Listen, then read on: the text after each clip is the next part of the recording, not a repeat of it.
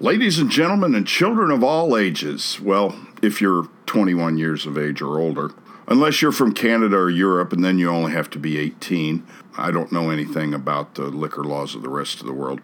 But anyway, from their latest album, Go Climb a Tree, and performing the very appropriate for this show, the beer song, the Brews Traveler presents Gaelic Storm.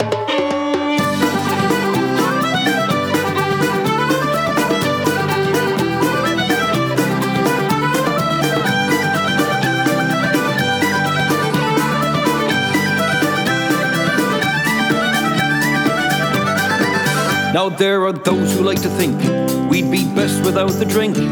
No beer, ale, or frothy pints of porter.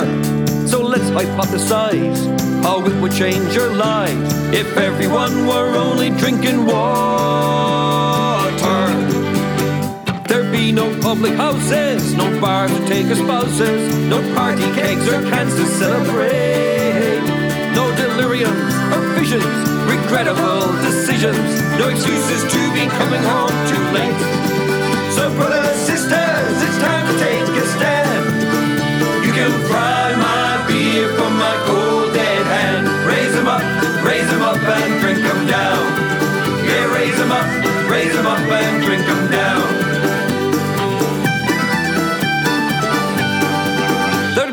swinging from the rafters, no bleary morning after. We wouldn't challenge strangers to a fight. There'd be no singing around the fire with a drunken boozy choir.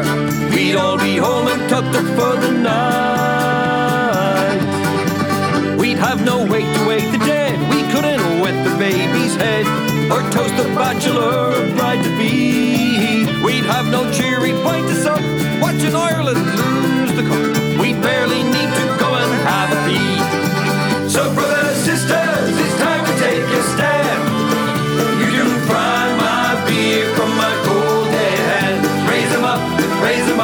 Drink them down.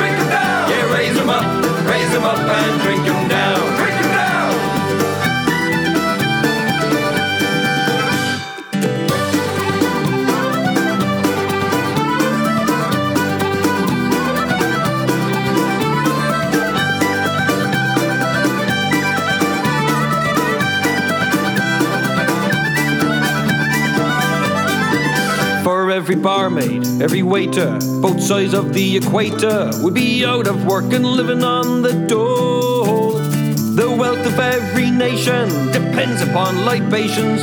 Beer, it seems, is worth its weight in gold.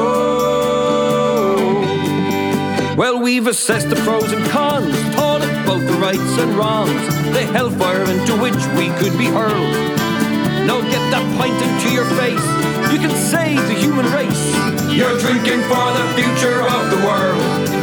So, brothers, sisters, it's time to take a stand. You can fry my beer from my cold dead hand. Raise them up, raise them up and drink them down. Drink them down. Yeah, raise them up, raise them up and drink them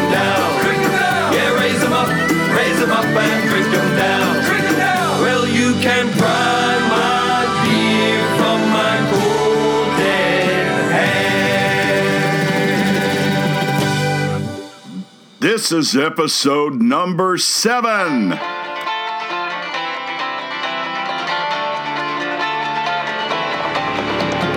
Welcome to the Brews Traveler, exploring the craft beer scene across North America, one craft brewery at a time.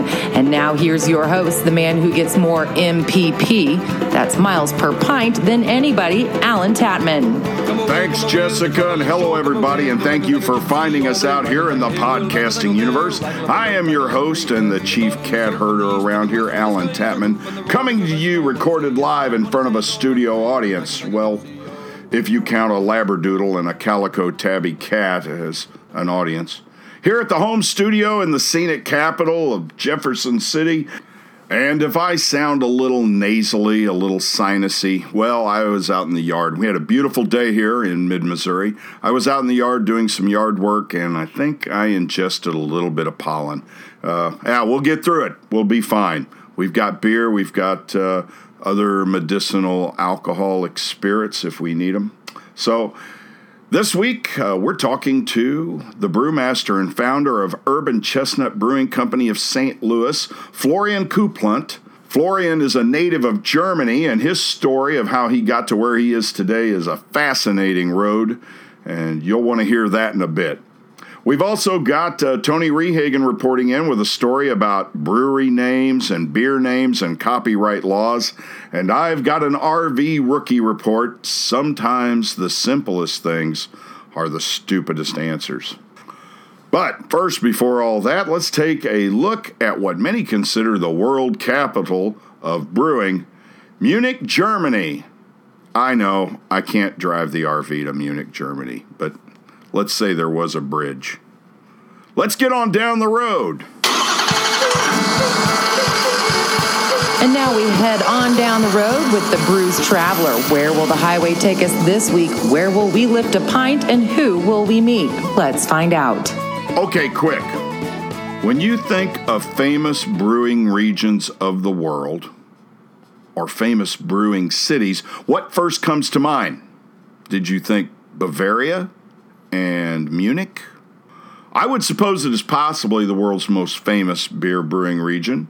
I mean, it was the birthplace of Reinheitsgebot, the German beer purity laws, introduced by Duke Wilhelm IV of Bavaria in 1516. The decree allowed only hops, barley, water, and later, when they discovered that what yeast was, as the only components allowed in the brewing of any beer in Bavaria. For 500 years, this recipe had served Bavaria very well, and then for the last century, the rest of Germany. Besides being the birthplace of Reinheitsgebot, Bavaria is also the home to the world's oldest continually operating brewery, Weihenstephan Brewery. Frankish bishop Corbinian arrived in Bavaria around the year 720 and he founded a church in honor of St. Stephen. The church morphed into a monastery at first run by the Augustinians but was eventually taken over by the Benedictines sometime in the latter years of the first millennia CE, and it was they who brought the tradition of brewing to the monastery. The nearby city of Freising licensed the monastery as a brewery in 1040, which today the modern brewery of Weihenstephaner beer claims as their founding date. The monastery and the brewery were secularized in 1803 when the brewery became the possession of the state of Bavaria. Today, the brewery is known as Bayerische Staatsbrewery Weihenstephan, or the Bavarian State Brewery Weihenstephan, which is operated in conjunction with the University of Munich. Keep that in mind for the time being, okay? Perhaps the other thing that Bavaria is most well known for is its world's biggest kegger, Oktoberfest, held annually in Munich it's a 16 to 18 day folk festival running from mid or late September to the first weekend of October. More than 7 million people from around the world attending the event every year. Locally, it's called Wiesn, after the name of the fairgrounds where the celebration is held. Theresa's Meadow, which in German is Theresienwiese. Oktoberfest is an important part of Bavarian culture, having been held there since the year 1810. Massive quantities of Marzen, that's the official style of lager of Oktoberfest, are consumed. As much as 8 million liters every year, which is just a little less than 3 million gallons, which equals about 93,550 barrels of beer.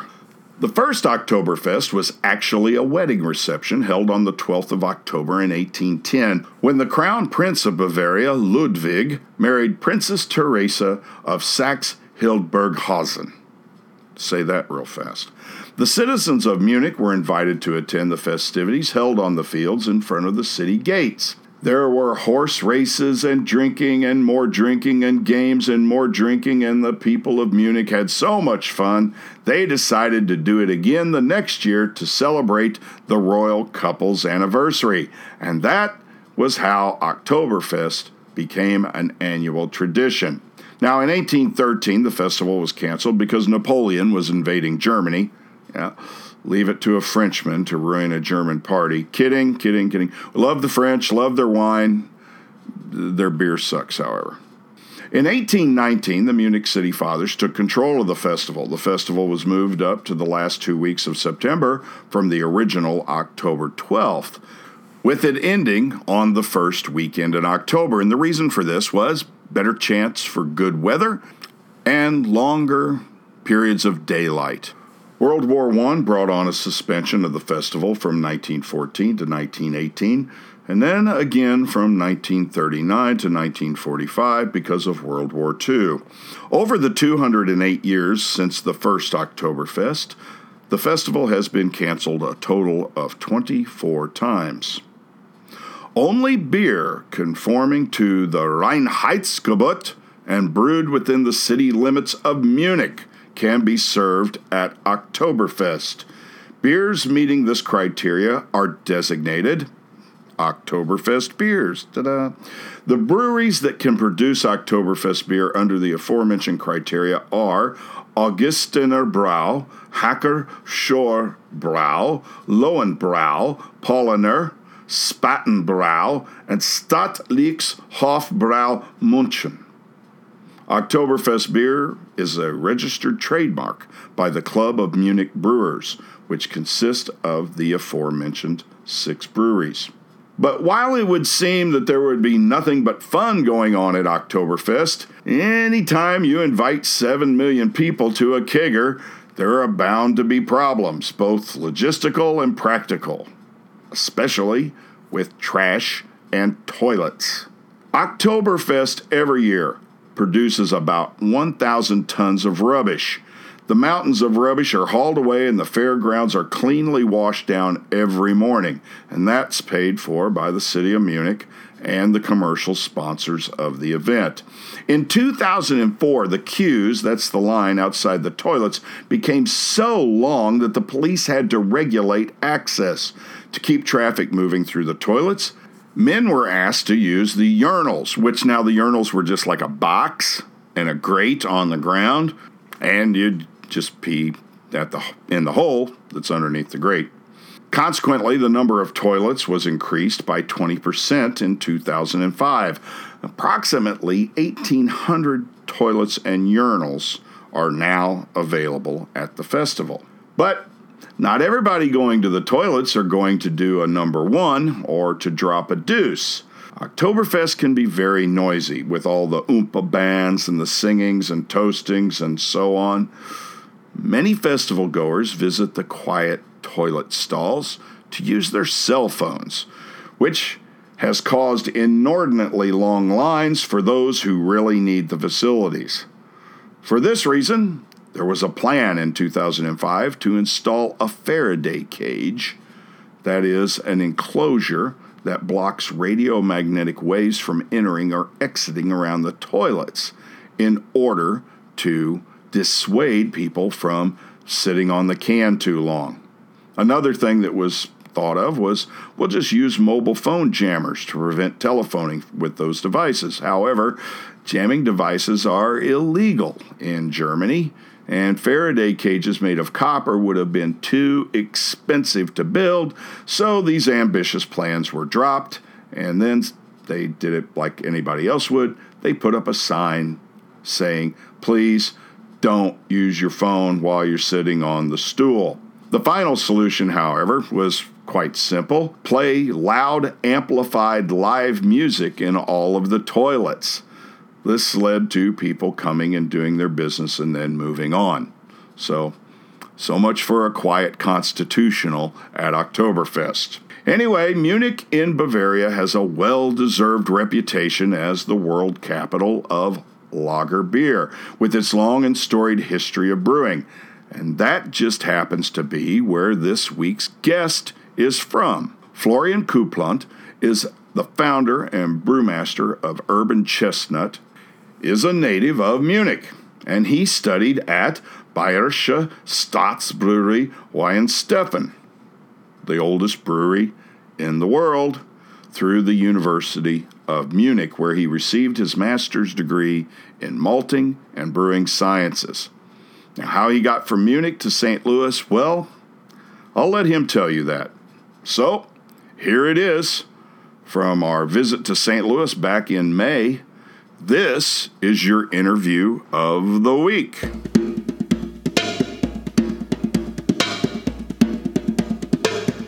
Now it's time for the interview of the week, and let's meet our guest. Whether they be a craft brewer or brewing advocate, they're sure to have a story you'll want to hear. And now here's Allen and his guest.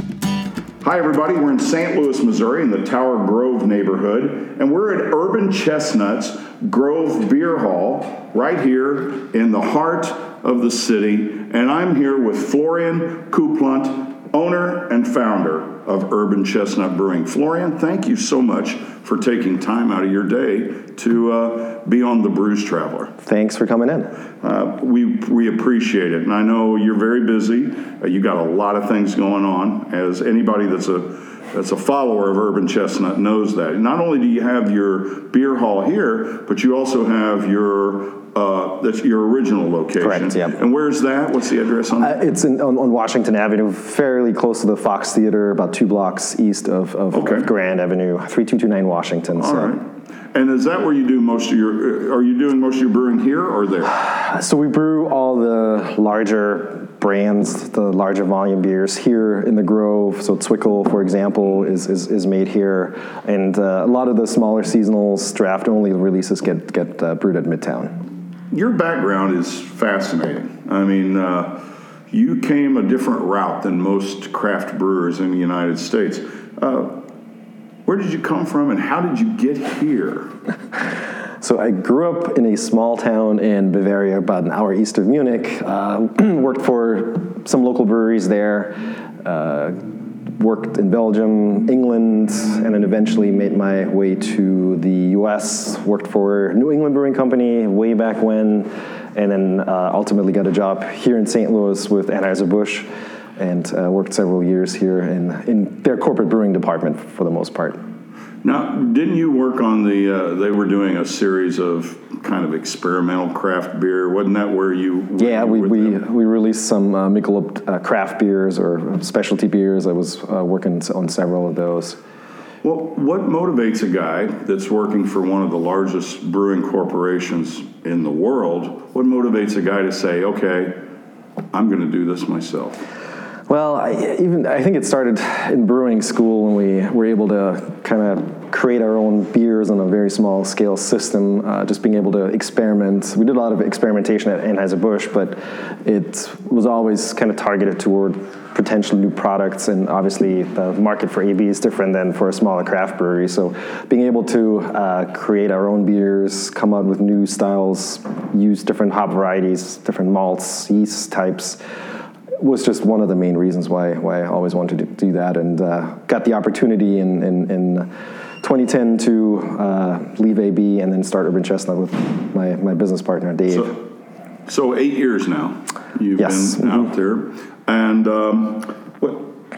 I guess the answer to this question is probably pretty obvious. Why? Why St. Louis? I mean, you don't have roots here originally, other than you came here to work for AB. Why did you pick St. Louis? well, there was a pra- very pragmatic reason. We I, we're already living here, so it was kind of natural to just stay here in St. Louis. But also, the beer culture is very much rooted in the history of St. Louis. There's a lot of German influence on brewing, obviously, and people are into beer with a lot of breweries over time that that uh, have been around. So it made natural sense to just try brewing here again and, and bring back some of the uh, interesting recipes that have been used in the past. The name, Urban Chestnut. I mean, it's a great name, but tell us how did that come about? So our approach is to we basically have two series of beers. One's called the Reverence series, where we try to recreate very classic European styles, like our Bavarian Zwickel, or English style beers, or Belgian style beers. But we also experiment a little bit, bit and call that series the Revolution series, and that's kind of also reflected in our name. Uh, the urban part stands for the resurgence of craft beer in urban centers like St. Louis, Portland, San Francisco, and so on. Um, and the chestnut part comes from the uh, use of chestnut trees to shade beer cellars ba- back when they didn't have artificial refrigerations in breweries. They basically planted those chestnut trees over those beer cellars to keep the sun away, and then eventually figured out they could sell some beer under those trees, and that's how beer gardens became to be. That's kind of a tie-in into the uh, to the old world. Because basically. they had a heavier canopy than most other Correct. deciduous The foliage is very dense in those trees. Okay. Yeah. It makes sense. We were definitely looking for something that made sense with that old world, new world approach, and I think that's that's pretty well Very reflected. good. And who's Dave? That's my business partner who I worked with at AB. Uh, he's basically the marketing and, and sales guy. I'm the, the brewing guy, so we, we kind of split our, our duties. And, and uh, How big is your brewery here? So the brew house is 60 barrels, uh, and we did about 21,000 barrels total here in the U.S. last year between the two breweries, uh, and then Germany's about another three to 4,000 barrels.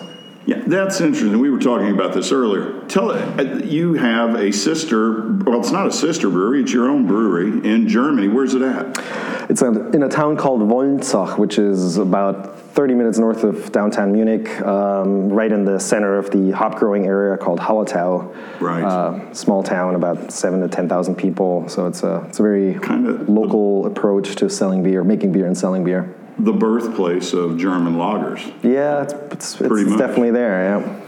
Which leads me to my next question. I mean, most American craft brewers are ale centric. I mean, they're using, the, I would say 75% of the beers that most craft brewers are brewing are ales. They're using ale yeast. You guys are almost just the opposite. Almost almost that same ratio of your beer is lager, and I'm sure that comes from your educational and your traditional background.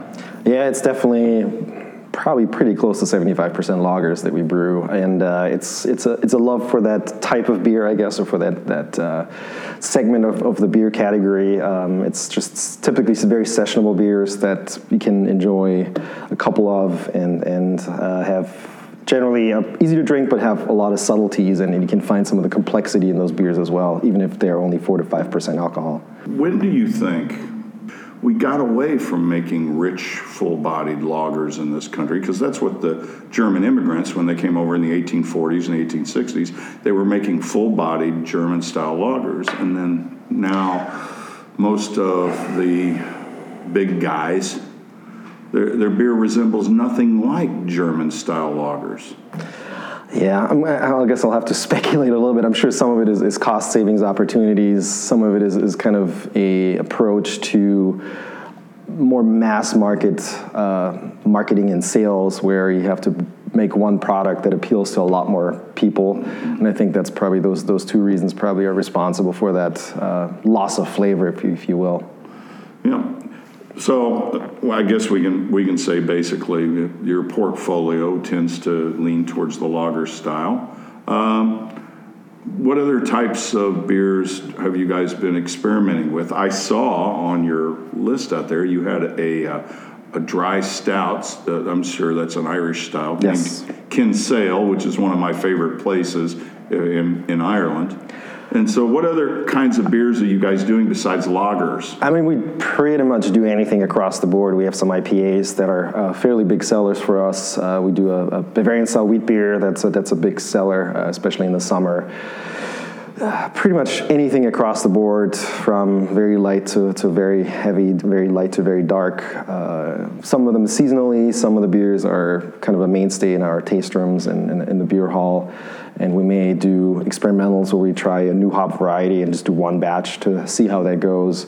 Uh, we just did a Pilsner with a German variety that's fairly new called Ariana, and uh, also Callista, and just yeah, testing out new things and, and see seeing how they impact the beer that we make with those ingredients. What's your number one selling brand? Zwickel, which is a unfiltered Bavarian style lager, very classic, uh, about five percent alcohol, moderate hopping, nice malt character, Right. uh, just enough hops to kind of balance the sweetness, and kind of a nice, very subtle hop aroma that you can pick up when you when you when you smell the beer. Was there ever a day that really challenged you and you said, like, why am I doing this? when I, I left a good job, and why am I doing this? Very few days. Um, uh-huh. I mean, the worst day that I, I, I, tell the story we, when we were installing our bottling line at the uh, original brewery at Midtown. We bought a used filling system that was quite a big machine, and of course, I thought, well, no problem. We'll just rent a bigger forklift and we can get it into the building, no problem uh, figured that was ultimately found out it was a little bit harder to do that, so had to call a couple people that knew how to actually handle that equipment, and we were able to get it in there. But yeah, that was probably a, that was a rough day. What's been the best day? What what day did you say, yeah, this is why I'm doing this? There's a lot lot of good days, I guess. Uh, pretty much any day when you walk through the brewery and we have people in there and they, they say, just stop me and say hi and just t- want to talk about beer and, and, and, and uh, are excited that we're here and, and, and, enjoy the beers that they're drinking. So that's, that's, that's always very rewarding. Yeah, something else is working with hop farmers, for example, to just kind of see what their challenges are and how they operate their business and how they grow hops, for example. That, that's always fun to be able to see from, see from their perspective. I'm glad you bring that up. Uh, one of my questions uh, was what challenges have you seen in the craft beer industry and what do you foresee as to being the future challenges of, of craft brewers in America? Yeah, I mean, I guess growth is definitely an interesting challenge because we've many like many brewers have seen pretty pretty pretty big growth and kind of managing that growth, making sure you have people in place to handle the day-to-day operation. Um, it's it definitely that's definitely challenging. Making sure you have the equipment in place.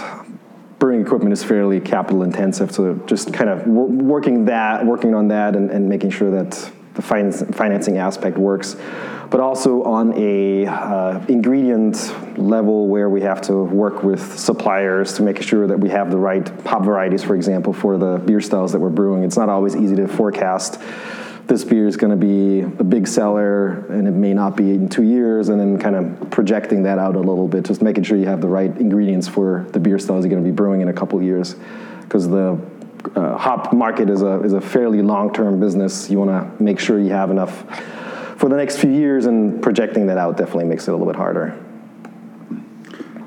What can uh, fans of Urban Chestnut expect to see in the near future? Something different, something exciting coming down the pike? there's always something exciting. Uh, this weekend we have our MaiFest, for example. We have some new beer, beers that we have done before that we bring back. We just released a Radler, for example. That's another. Oh a German, uh, basically beer lemonade blend or mix. That's yeah. very refreshing. Good, good for the summer.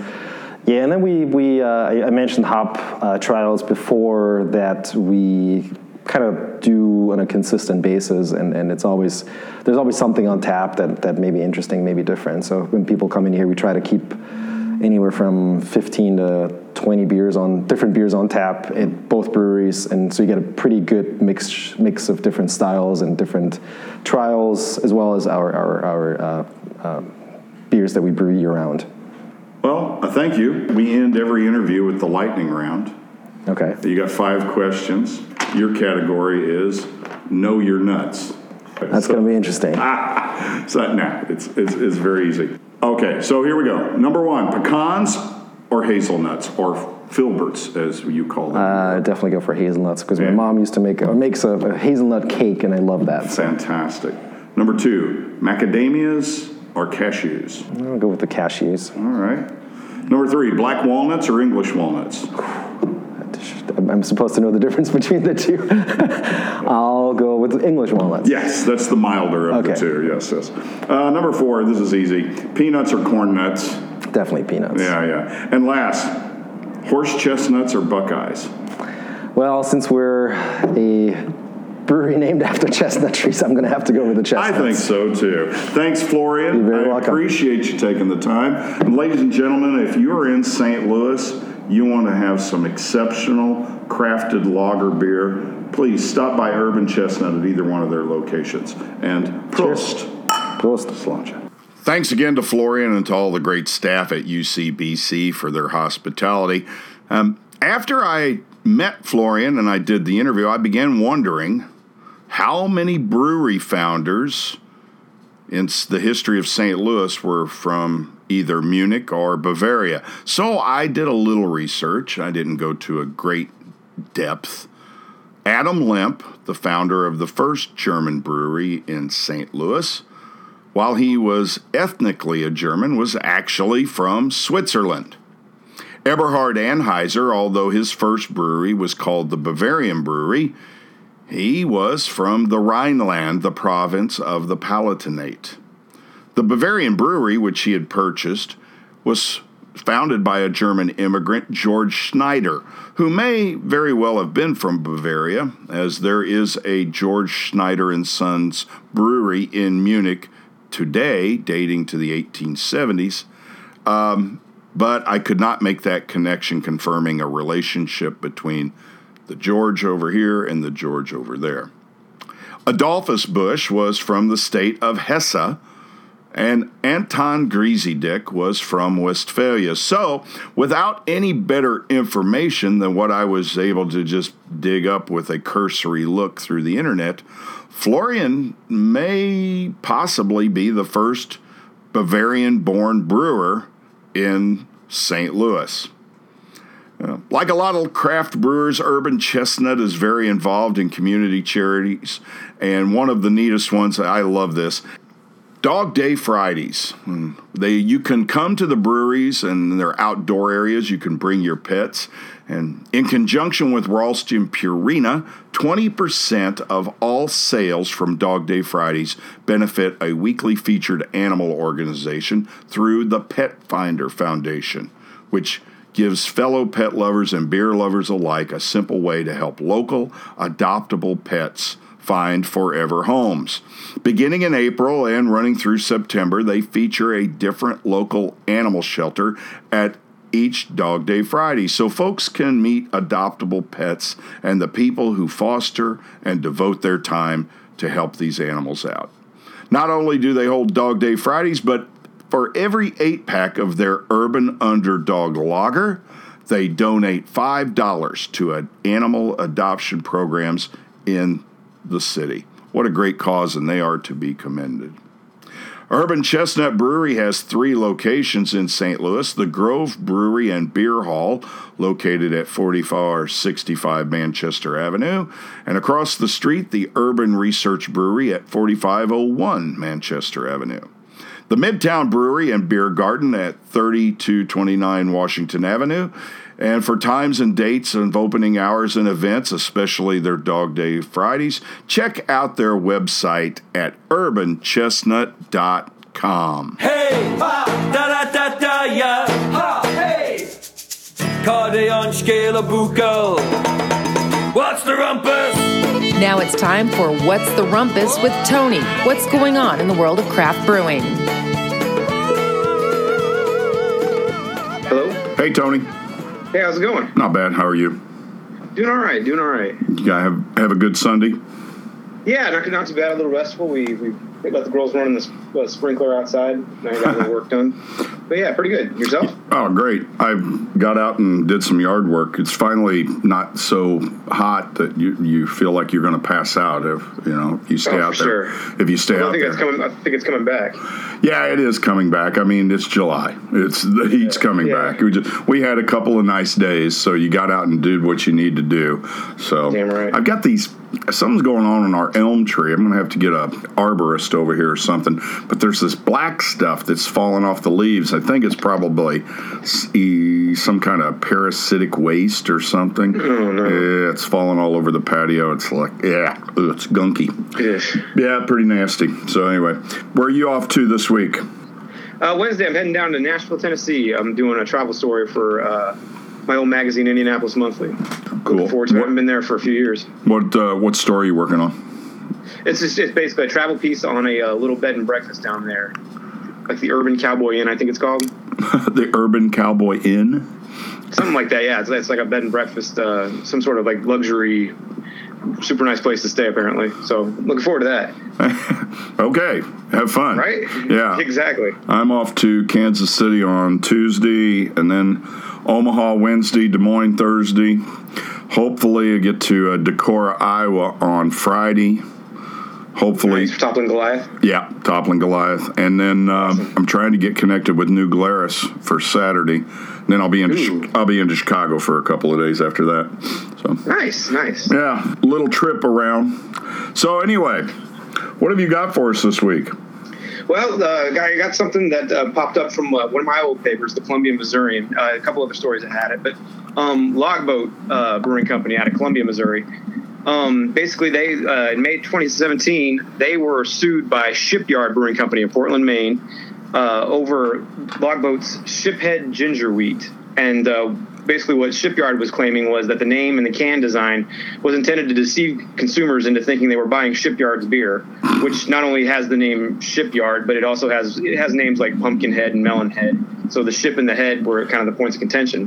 Well, a couple of weeks ago, that finally got uh, finally got resolved. Uh, the U.S. District Judge Nanette Laughrey uh, ruled in favor of Logboat, saying there was no such evidence of any kind of intent like that and that while the words like ship and head are associated with the main beer, they're you know they're generic words. You can't you, you know you can't copyright the the English language, and and furthermore, like the compound ship head isn't even a real word. I mean, it's a total made up thing. So, and it came from uh, apparently the the ship head, which is a, a great beer, one of the, one of Logboat's, one of my favorite from Logboat Yeah, it's a good Um, beer. For sure. It came from like a 2003 painting of a woman with her hair made up to look like a ship that was done by a friend of one of the logboat founders, and they ended up using it. That's the that's the design that's on the front of the can. Yeah, I met their artist. He's really he's kind of a cool cool fella. Yeah, he does all of their their can design and stuff. He's I think his name's Wolf. I think it's his last name. Can't That remember. sounds right. That sounds Yeah. right. Yeah, no, I, and I love yeah, I love their cans and I love their their design and stuff. Um, and and the, the other thing that, that Logboat always argued, and they did this on their website, was that it was never challenged during the trademark registration process, which kind of shines a light on something that's really a, a big issue, um, you know, in craft beer, like coming up with the names. Because if you think about it, I mean, you really got to be careful because if you if even if you're right and have a good case. Uh, you get into a legal fight with a bigger regional brewery, or God forbid, you know, one of the big boys like AB InBev. Right. Uh, that can put your lights out quicker than like a than a Uh, Belgian triple. no kidding. It's insane Yeah. And sometimes it gets kind of ugly. So it's good to be careful, uh, you know, when you're when you're picking out picking out your name. So I, I did some research into actually how the, how you do that because it's something I, I think a lot of people don't think about when they want to start a brewery. Um, the Gerben Law Firm, a leading trademark firm uh, based in Washington D.C., says basically it's, it's basically a three-step process. And like number one, it's coming up with something original, you know, and that's that's kind of the thing. And it's just like anything, you know, you you you had your own business for a long time, and, and the podcast is its own business, and I do the same thing as a freelancer. Like you you want to do what you're good at, but then there are all the other parts that like you know you get into it. You want to you want to if you're a businessman or you're a brewer, you want to do these things, but then you also got to know how to you know have to know accounting or you have to hire an accountant, but uh, or a lawyer, and you also have to like come up with ways to market your product. Um, and that sounds easy, but like just imagine how many breweries there are out there. Multiply that by the dozens of beers each one puts out. You know, like Right.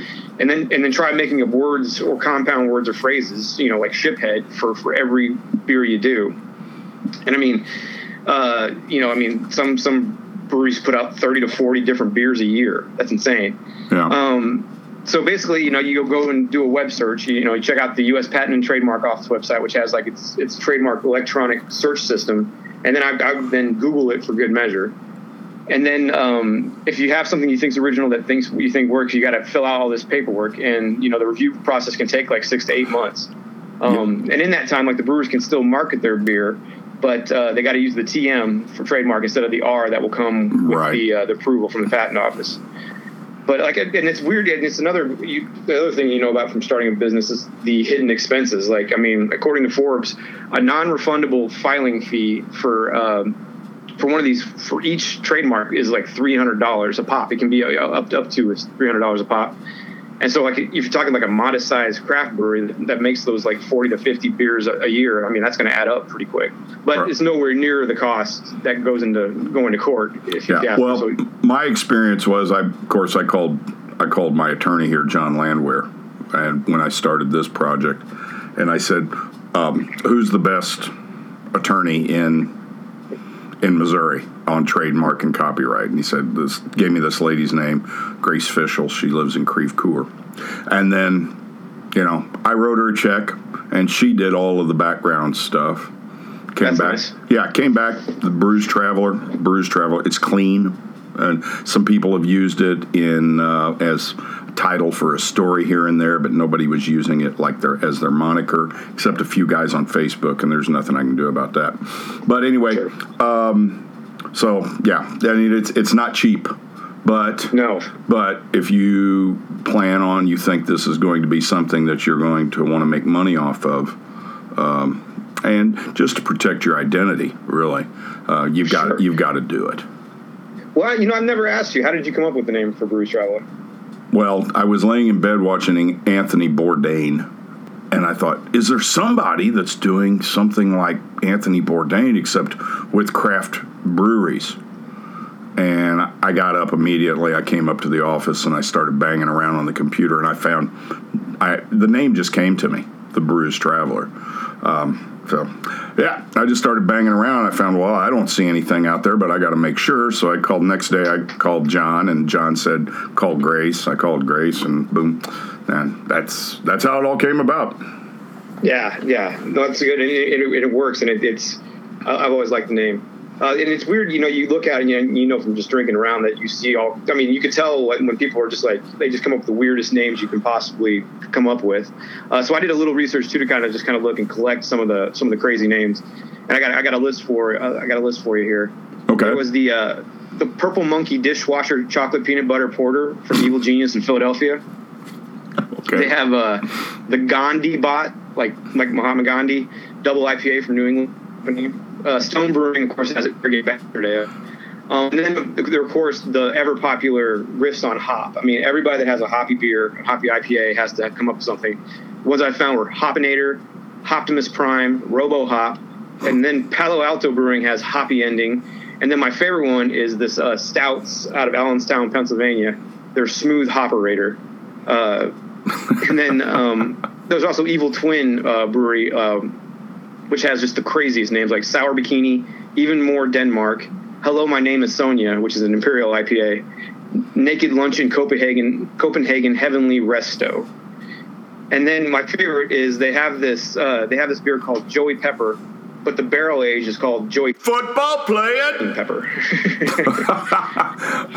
Okay. It's like, but and then my and then there's a there's the you can tell sometimes they they uh, they go they go a little blue to try to get it even more exclusive. There's uh, Against the Grain in Louisville, which is one of my favorite breweries. But they have Citra Hoo ha! Down double IPA, obviously using Citra hops. Pile of Face American IPA, and then the Brown Note, which basically the can is a picture of a of a naked guy in tidy whities with back there, but it's a it's a brown and it's actually pretty tasty. I really Really? like that one. Yeah. Uh, of course, there's our friends uh, mothers. They do MILF, Right. but it's uh, yeah, and it's and it's you know that sounds dirty enough on its own, but it stands for Mother's uh, what is it? Mother's Imperial Liquid Fantasy, which Yeah. sounds even dirty, dirtier than MILF to me. so- But it's so good. Um, there's the Pearl Necklace Oyster Stout from Denver's Flying Dog, and then this one, which is appropriately uh, the Polygamy Porter from Wasatch Brewing, which you'll never guess what state that's made in. uh, Utah. Correct. so we know it has about like two percent alcohol, but it has it has a cool name. but yeah, that's so those, those are the ones I came up with. as these brewers, you know, one of the things is, is you know, you got to come up with names for your stuff. That's part of the creative thing about it, you know. It's probably part of the fun too, yeah, right? Yeah, yeah, yeah. You know, sitting around, what are we going to call this? Mm, you know, something pops into somebody's head, and I'm sure it gets talked about. Well, that's interesting. So the guys at Logboat um, on that uh, on that judge's uh, decision, did uh, Shipyard have to pay all their legal fees? You know, I'm not sure about that. I think they just threw it out, but I I uh, I need to I, I could look into that. We'll look look it up, and maybe we can make that a side note for next week's episode. So, anyway, anything else? Nope, I think that's that. That's all I have for you. This All week. right, man. Tony Rehagen, freelance journalist. Thanks, buddy. I appreciate your help, and uh, you have a good time down in Nashville. And uh, you have a safe trip. I will, and I'll talk to you next week. All right, take care. See you now.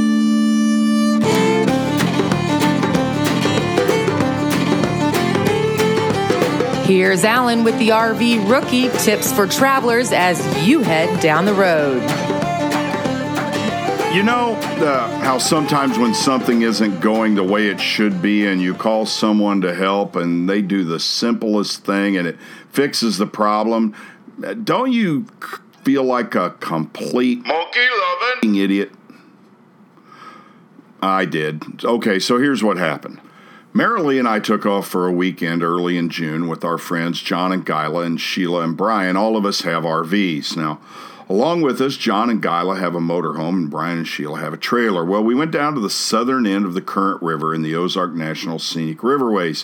We did some boating and kayaking and drinking beer, and then Sunday came, and Marilee and I didn't have to be anywhere until Monday evening, Monday afternoon, uh, evening. And while the other two couples headed back home, we decided we'd go and stay another night at Bennett Springs State Park before heading back to Jeff City everything went fine overnight and we chilled out the next day because park has a very liberal checkout time of 2 o'clock in the afternoon. But when we went to break camp and load everything up and get out of there the slide out on the rv wouldn't retract. Now if you don't know what a slide out is it's an extension of your living area which an electric motor will move out when you're stopped and you can extend it out to give you like another three or four feet of living area inside the motorhome. But I couldn't get it to retract. The motor isn't even making any noise when I push the button. So, first, we go online to see if there's a quick solution to this problem. There were some suggestions, such as resetting the control panel on the motor, try to push the slide out back into the body of the motorhome manually. Uh, then there was some complicated stuff like opening panels and disengaging gears, which, believe you me, I have no more business doing any of that kind of big doo doo than a jellyfish does. So I called the dealership, and they had a laundry list of things to try, which is the same stuff that we found online. Yes, we did that, short of taking the thing apart. So they tell me to call the manufacturer's hotline. So I called them, end up waiting on hold for over a half hour. I get a representative on the line. He also asked if I did all of the things that we found online, and yes, we did, short of taking the superstar apart.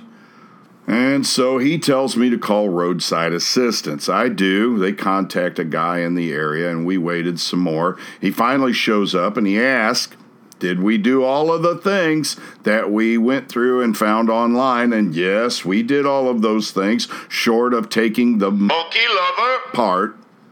But he goes through all of those things that we had already went through ourselves and that we found online, and short of taking the you know what apart.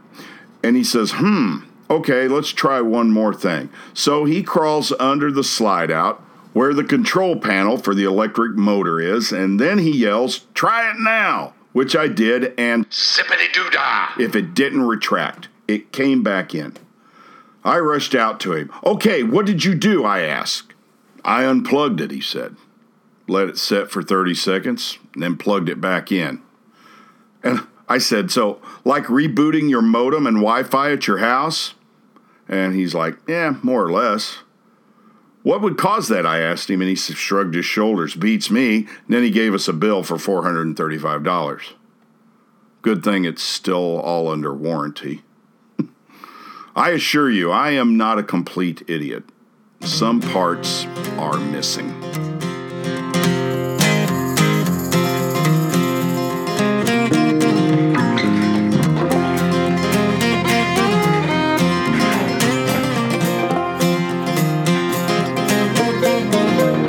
You've been listening to The Brews Traveler. Follow us on Facebook, Twitter, and Instagram, or check out our blog on website thebrewstraveler.com. Cheers. That's it, everybody. Thanks for listening. If you'd like to show us some love, please head over to iTunes and give us a five star rating, write a glowing review. Also, like us on SoundCloud and Stitcher. It is greatly appreciated. Follow us on Facebook and Instagram at the Brews Traveler Podcast and on Twitter at the Brews Trav LR. Please share the podcast with your friends. It's real easy. Just copy the link on SoundCloud, Stitcher, or iTunes and send it to them in a text or an email or Facebook or whatever it is that you use to keep in touch with your friends. The soundtrack for The Brews Traveler is most generously supplied by our friends at Gaelic Storm. Their new album, Go Climb a Tree, is available on iTunes, along with the entire body of their work as well as at their website, GaelicStorm.com. Check them out and see if they're coming to a venue near you. Their next dates are July 19th at the Marathon Center for the Performing Arts in Findlay, Ohio, and July 20th at the Cleveland Irish Cultural Festival. Tickets and information available on the website. Marketing consultation provided by Mission Digital Marketing. I'm on the road this week. Tomorrow, that's Tuesday, I'll be dropping in on Boulevard Brewing and Strange Days Brewing in Kansas City. Wednesday, I'll be in Omaha at Infusion Brewing. Thursday at Exile Brewing in Des Moines. And Friday, hopefully, we can get a time worked out to drop in and see Toppling Goliath in Decorah, Iowa. So, if I don't see you at your favorite tap room or pub, I'll see you right here on the podcast. And remember, drink locally, think globally, take care of each other, take care of the earth. It's everything we've got. And as always, Marilee, you are the measure of my dreams. Thanks again, everybody, and so long for just a while. I'll away from misery. Rummies and rats and tarry jacks, my only family. The island of salvation is still a scream away. As the lungs of night blow out the light, my heart kneels down to pray. Oh Lord,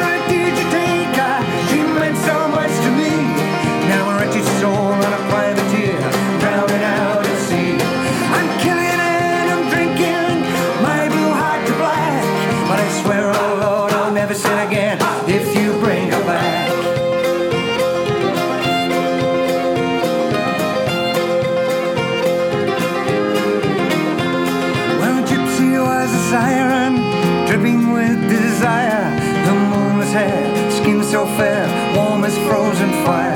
She had the loyalty of a cat behind those pale green eyes, and through her cherry lips, the devil slipped a thousand lies. A clan of rogues and vagabonds occupied her head. That thieving band took her pale white hand, stole her from my bed. Like a ghost ship in the night, she drifted out once more to land upon the sand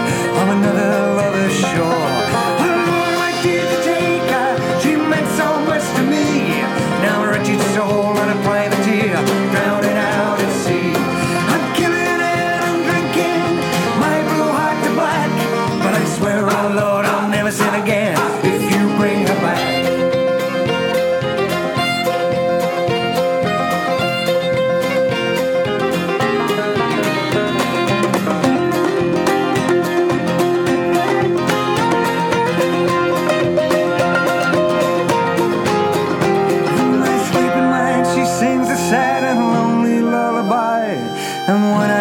Awake, there's just the ache that'll haunt me till I die. When those winds of vanity no longer blow her west, I pray they'll guide home and put my heart to rest.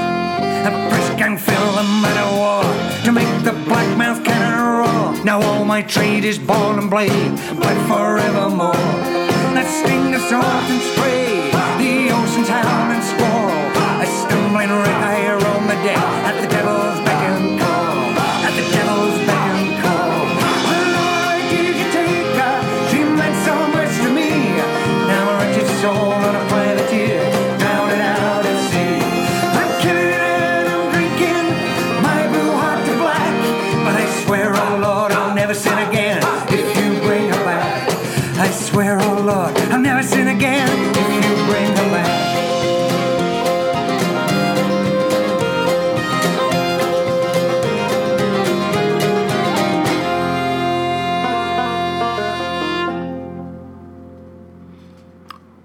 those who will risk going too far can possibly find out how far one can go. T.S. Eliot, born September 26, 1888, St. Louis, Missouri, died January 4th, 1965, Kensington, London, United Kingdom.